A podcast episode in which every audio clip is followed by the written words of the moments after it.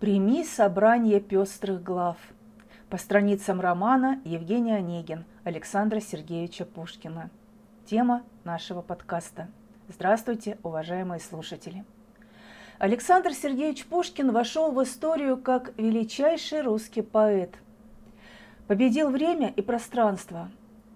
Основоположник и родоначальник русской литературы, он и в наше время один из самых любимых и читаемых поэтов – Пушкин – первая поэтическая любовь для многих читателей.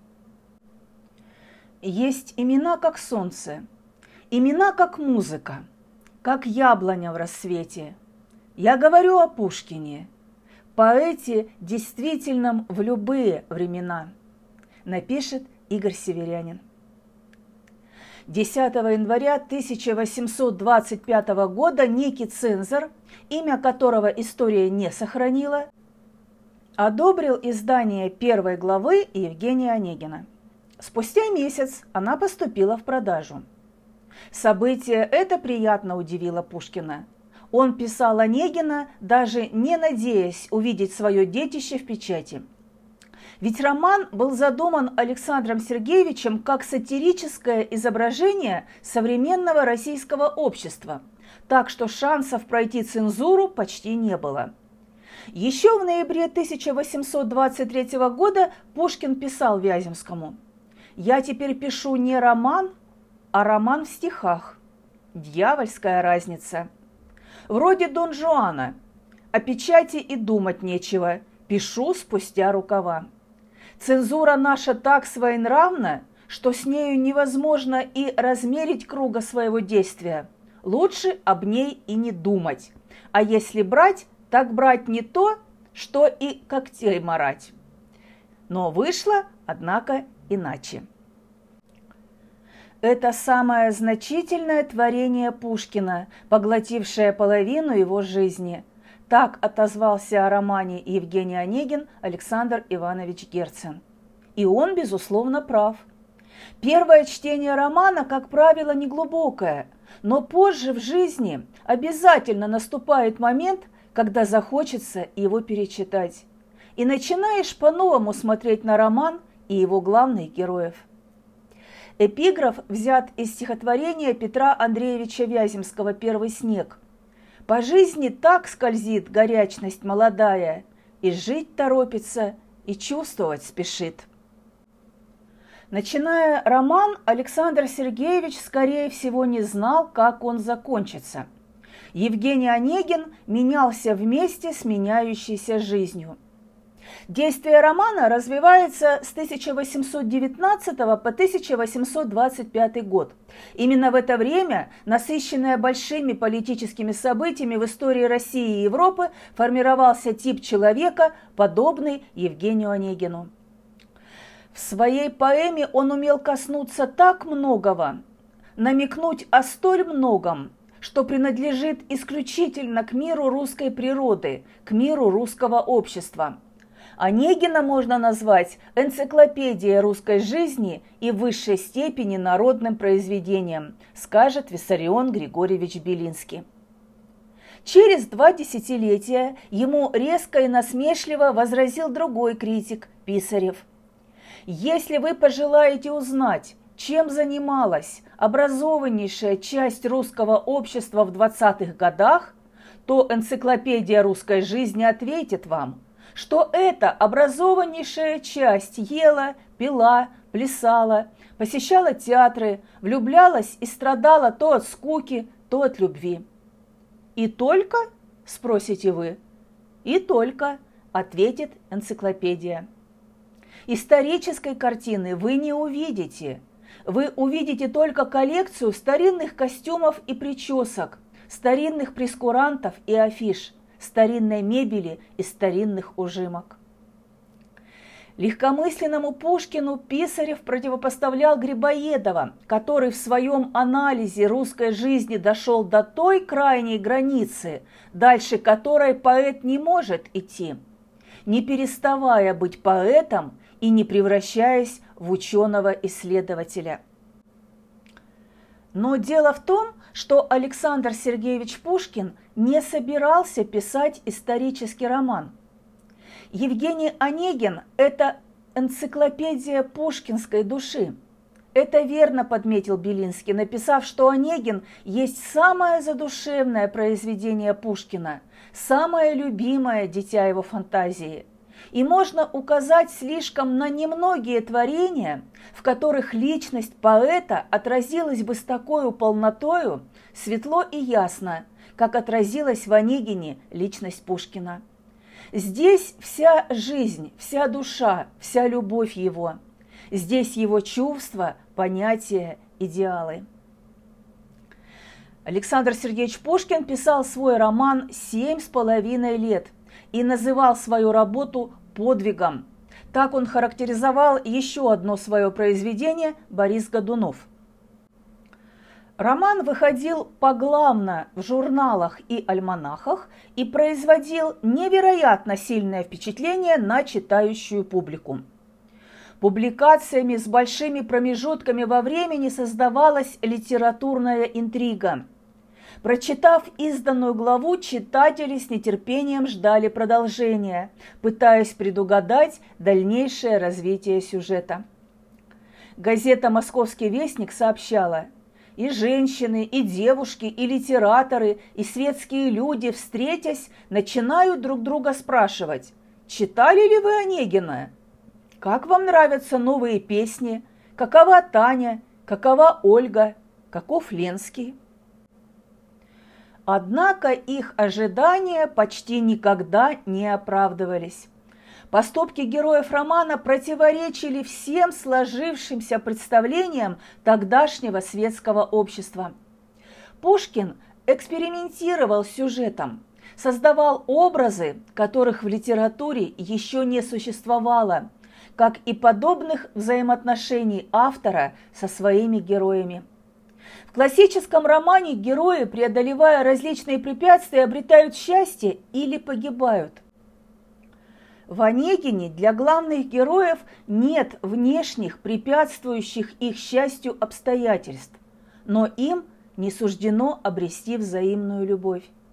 Онегин и Татьяна сами отвергают друг друга, поступая вопреки привычным романным сюжетам. Это история двух одиночеств. В романе также непривычны начало и финал. Первая глава начинается не со знакомства с героем и обстоятельствами его жизни, а с его мыслей. В финале сюжет обрывается, но эта незавершенность предполагает возможность его дальнейшего развития. Пушкин назвал свой роман «свободным», его недоговоренность принципиальна, и финал остается открытым, хотя с литературной точки зрения роман заканчивается как бы ничем. В сюжетной линии Евгения Онегина постоянно присутствует образ автора.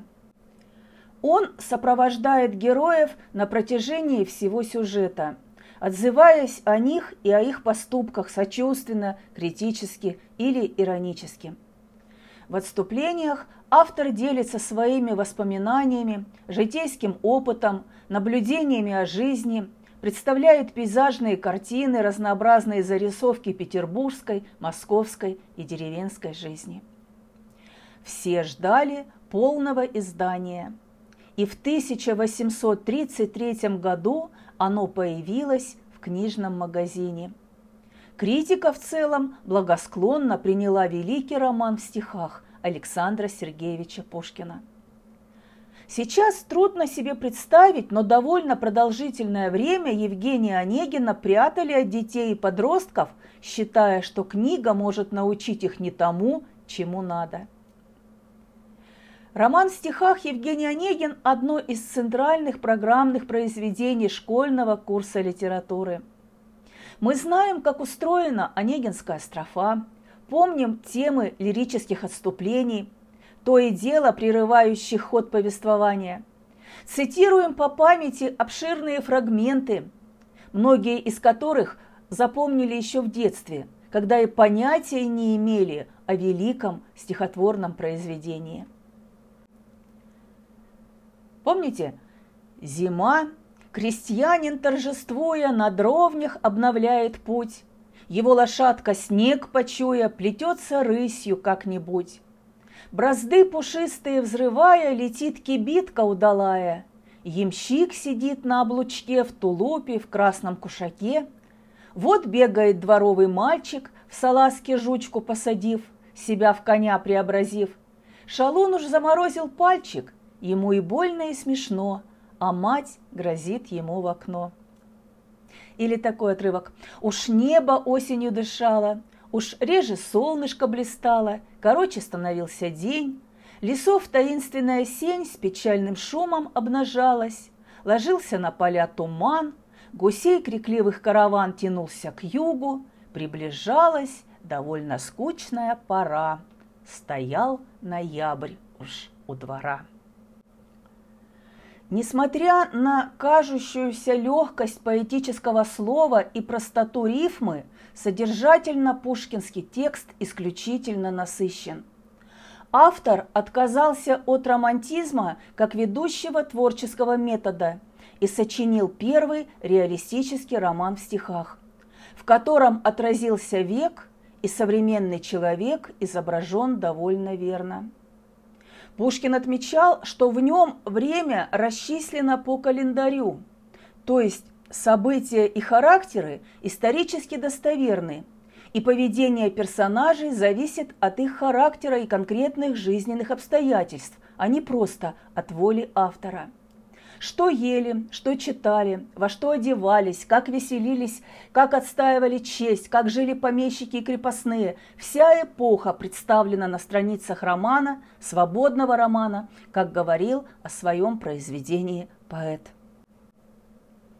Вот один из примеров. Татьяна в темноте не спит и тихо с няней говорит. «Не спится, няня, здесь так душно, Открой окно, да сядь ко мне. Что, Таня, что с тобой? Мне скучно. Поговорим о старине. О чем же, Таня? Я, бывало, хранила в памяти немало старинных былей, небылиц, про злых духов и про девиц, а нынче все мне темно, Таня. Что знала, то забыла, да. Пришла худая череда, зашибла. Расскажи мне, няня, про ваши старые года. Была ты влюблена тогда? И полно, Таня, в эти лета мы не слыхали про любовь, а то бы согнала со света меня покойница свекровь. Да как же ты венчалась, няня? Так, видно, Бог велел. Мой Ваня моложе был меня, мой свет, а было мне тринадцать лет. Недели две ходила сваха к моей родне, и, наконец, благословил меня отец. Я горько плакала со страха, мне с плачем косу расплели, да с пением в церковь повели. И вот вели в семью чужую.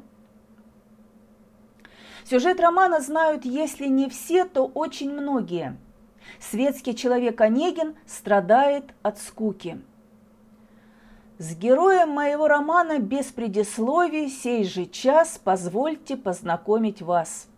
Онегин, добрый мой приятель, родился на брегах Невы, где, может быть, родились вы или блистали мой читатель. Там некогда гулял и я, но вреден север для меня. В название романа Пушкин вынес имя главного героя, тем самым подчеркивая свою главную цель показать молодого человека десятых-двадцатых годов XIX века таким, каким его сформировала эпоха – человеком с преждевременной старостью души. Пушкин задал очень важный вопрос – но был ли счастлив мой Евгений?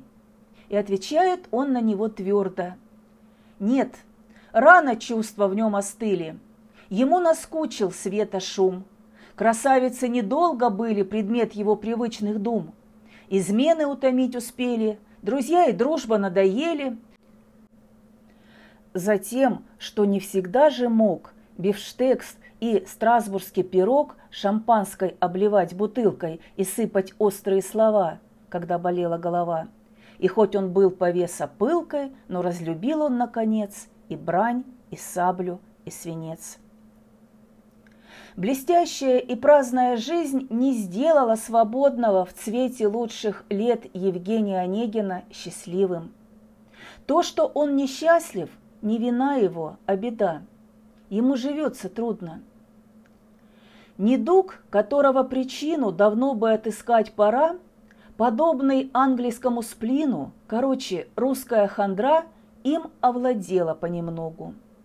Он застрелиться, слава богу, попробовать не захотел, но к жизни вовсе охладел. Как Чайльд Гарольд, угрюмый, томный, в гостиных появлялся он. Ни сплетни света, ни бастон, ни милый взгляд, ни вздох нескромный, ничто не трогало его. Не замечал он ничего.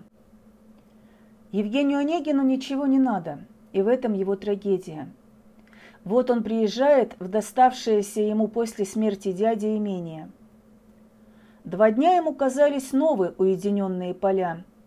Прохлада сумрачной дубровы, журчание тихого ручья. На третьей роща, холм и поле его не занимали более. Потом уж наводили сон.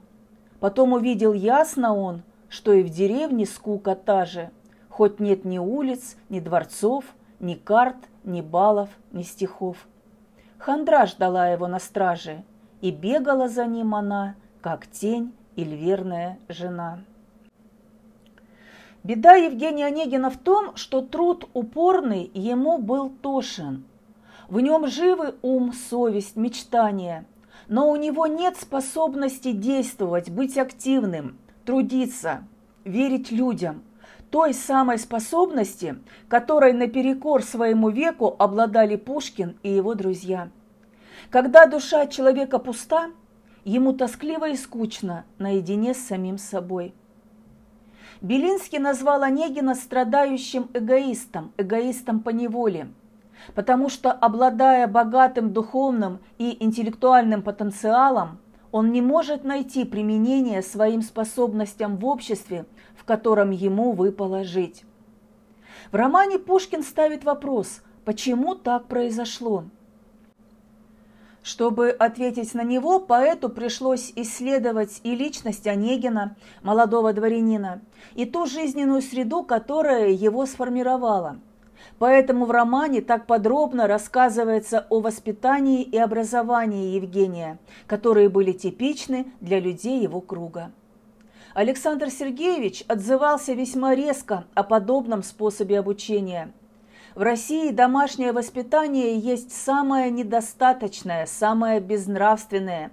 Ребенок не получает никаких понятий о справедливости, о взаимных отношениях людей, об истинной чести. Тип лишнего человека, выведенный Пушкиным в образе Онегина, оказал влияние на всю дальнейшую русскую литературу. Один из примеров – Печорин из «Героя нашего времени» Лермонтова – чья фамилия как бы специально, так же как и фамилия Онегин, образована от названия Северной русской реки с намеком на преемственность персонажей. И оба героя действительно очень близки по многим психологическим характеристикам. Когда в романе появляется Ленский, мы знакомимся с еще одним типом русского молодого человека пушкинской поры – в свою деревню в ту же пору помещик новый прискакал и столь же строгому разбору в соседстве повод подавал. По имени Владимир Ленской, с душою прямо гетингенской, красавец в полном цвете лет, поклонник Канта и поэт. Он из Германии туманной привез учености плоды, вольнолюбивые мечты, дух пылкий и довольно странный, всегда восторженную речь и кудри черные до плеч. В Геттингенском университете в Германии воспитывалось немало русских юношей, и все они были известны своими вольнолюбивыми мечтами. Дух пылкий и довольно странный был у другого поклонника Канта и поэта Кюхельбекера, того самого Кюхли, которого так дразнил в детстве и так любил всю жизнь Александр Сергеевич Пушкин. От хладного разврата света, еще увянуть не успев, его душа была согрета приветом друга, лаской дев. Он сердцем милый был невежда, Его лелеяла надежда, и мира новый блеск и шум еще, пленяли юный ум. Он забавлял мечтою сладкой сомнение сердца своего. Цель жизни нашей для него была заманчивой загадкой. Над ней он голову ломал и чудеса подозревал. Ленский наивен, он не знает жизни. Но Онегину, конечно, интереснее с ним, чем с остальными соседями, которые беседуют о синокосе, о вине, о псарне, о своей родне.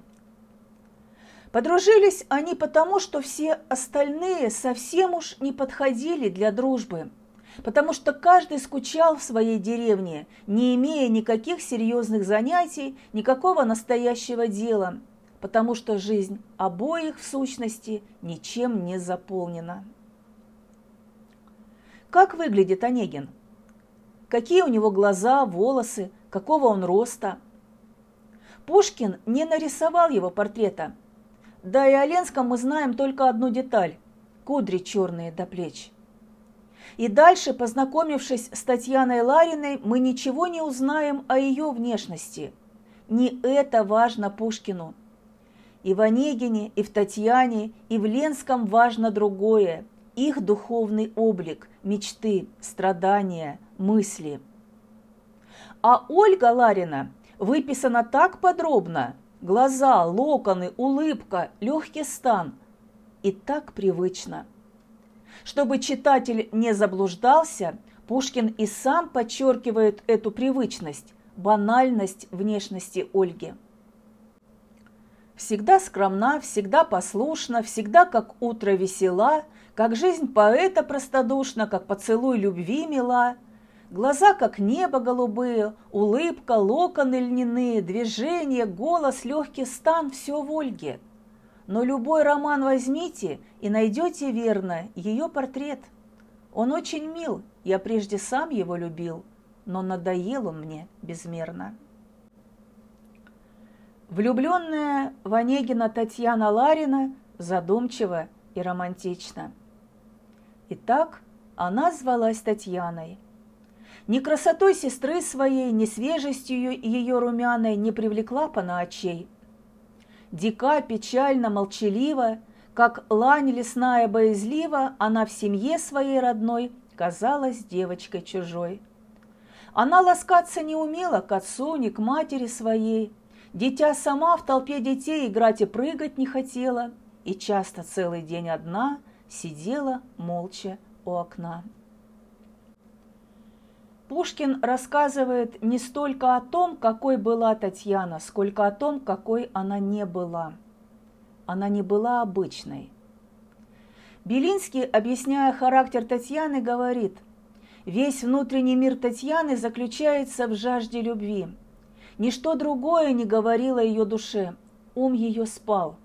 Девические дни ее ничем не были заняты, в них не было своей череды труда и досуга – Дикое растение, вполне предоставленное самому себе, Татьяна создала себе свою собственную жизнь, в пустоте которой тем мятежнее горел пожиравший ее внутренний огонь, что ее ум ничем не был занят. И вдруг является Онегин.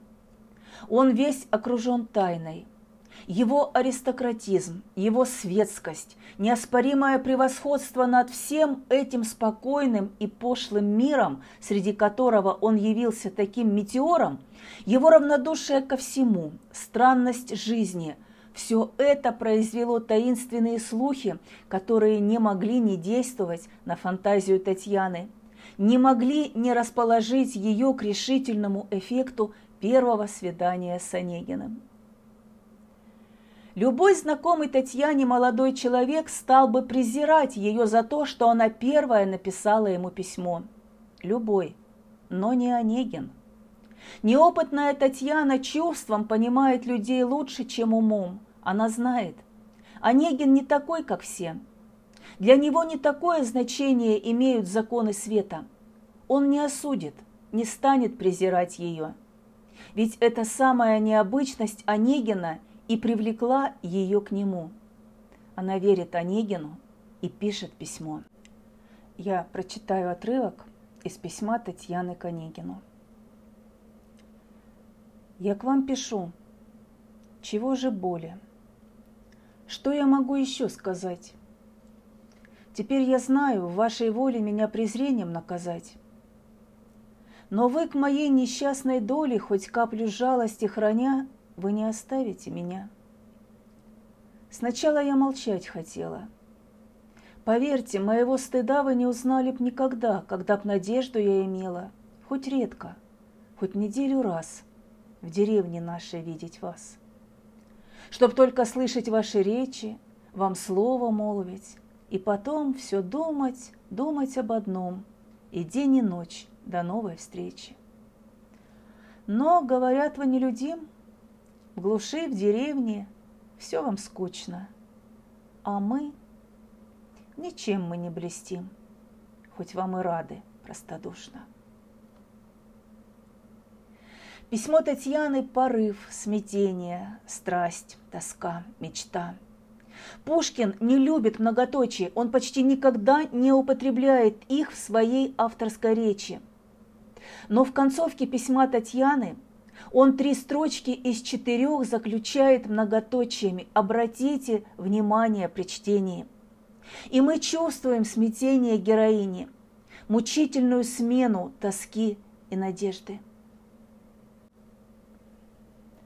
Помните, что ответил Онегин на письмо Татьяне? Но, получив послание Тани, Онегин живо тронут был.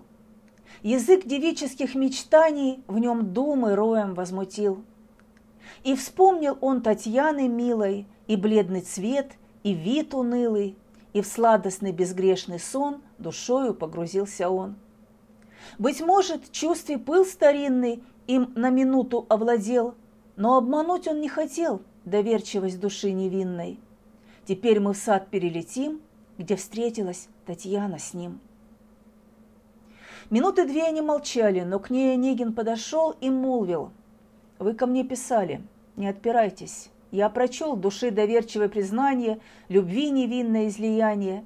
Мне ваша искренность мила, она в волнение привела давно умолкнувшие чувства. Но вас хвалить я не хочу. Я за нее вам отплачу признанием также, без искусства. Примите исповедь мою, себя на суд вам отдаю. Роман пронизан грустью, как сказано выше, полупечалью. Читателю безмерно жаль павшего на дуэли Владимира Ленского. Сочувствие вызывают и другие персонажи, для которых остались недостижимыми простые человеческие радости. Страсти остыли, иллюзии рассеялись, а вместо счастья дана привычка свыше – Онегин, пойдя на дуэль с Ленским, оказался не мужем с честью и умом, а мячиком предрассуждений. Он испугался мнения Света, которое так презирал. Убийство друга потрясло себе любивую и сухую душу Евгения. Он почувствовал себя одиноким и опустошенным, потерял уважение к себе. Это мучительное состояние потерянности пробудило в нем охоту к перемене мест, и он отправился путешествовать. После путешествия изменился масштаб мироощущения Онегина. Напряженные переживания, размышления обогатили его внутренний мир. Отныне он способен не только холодно анализировать, но и глубоко чувствовать, любить. А для Пушкина любовь – это возможность пробуждения души. Читатели романа давно обратили внимание на очень простое его построение – Главные герои, Онегин и Татьяна, меняются ролями к концу книги. Сначала Татьяна любит Евгения, а он не замечает ее.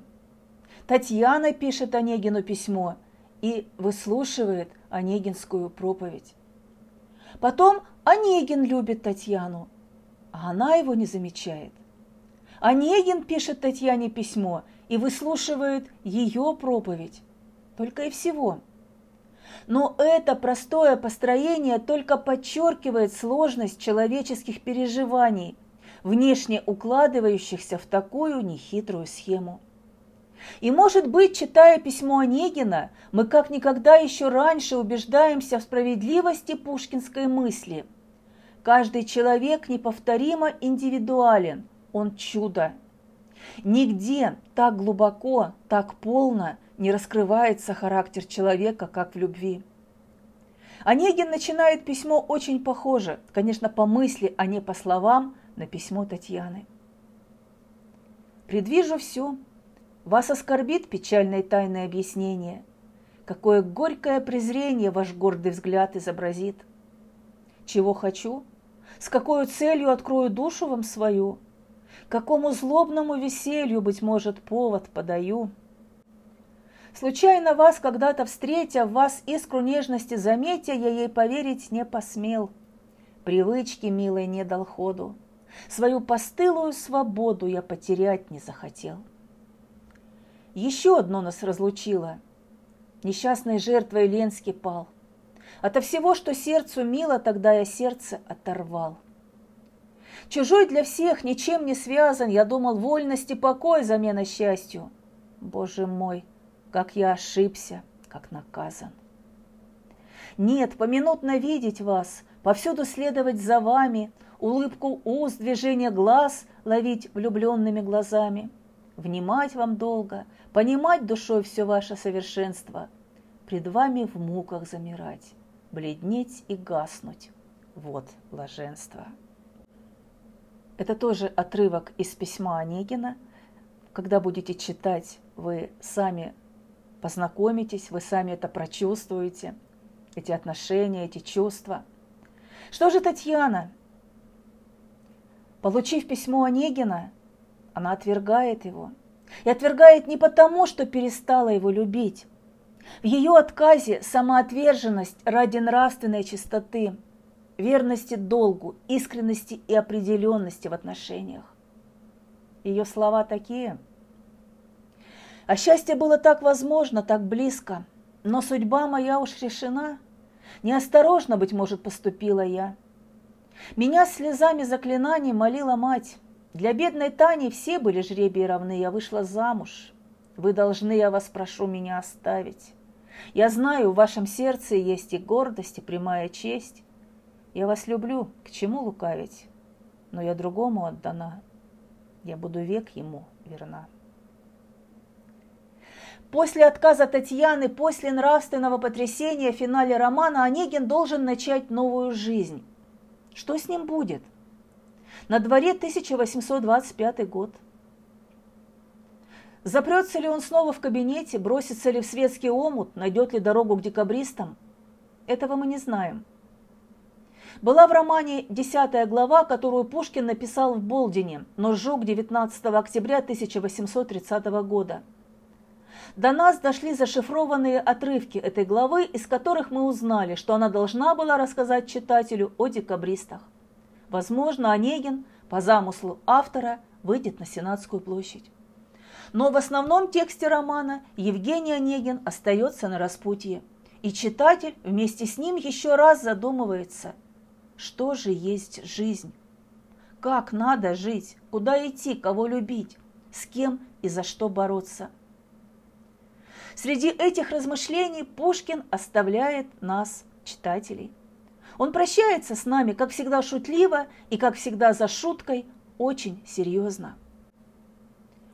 Кто б ни был ты, о мой читатель, друг, не друг, я хочу с тобой расстаться нынче, как приятель.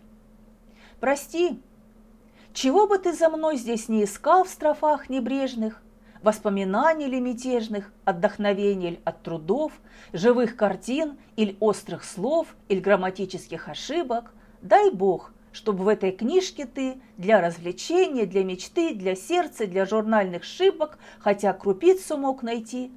За сим расстанемся. Прости. Читатель, как и в пушкинское время, так и в наше, бывает разный, и Александр Сергеевич это знает. Но он верит нам, читателям.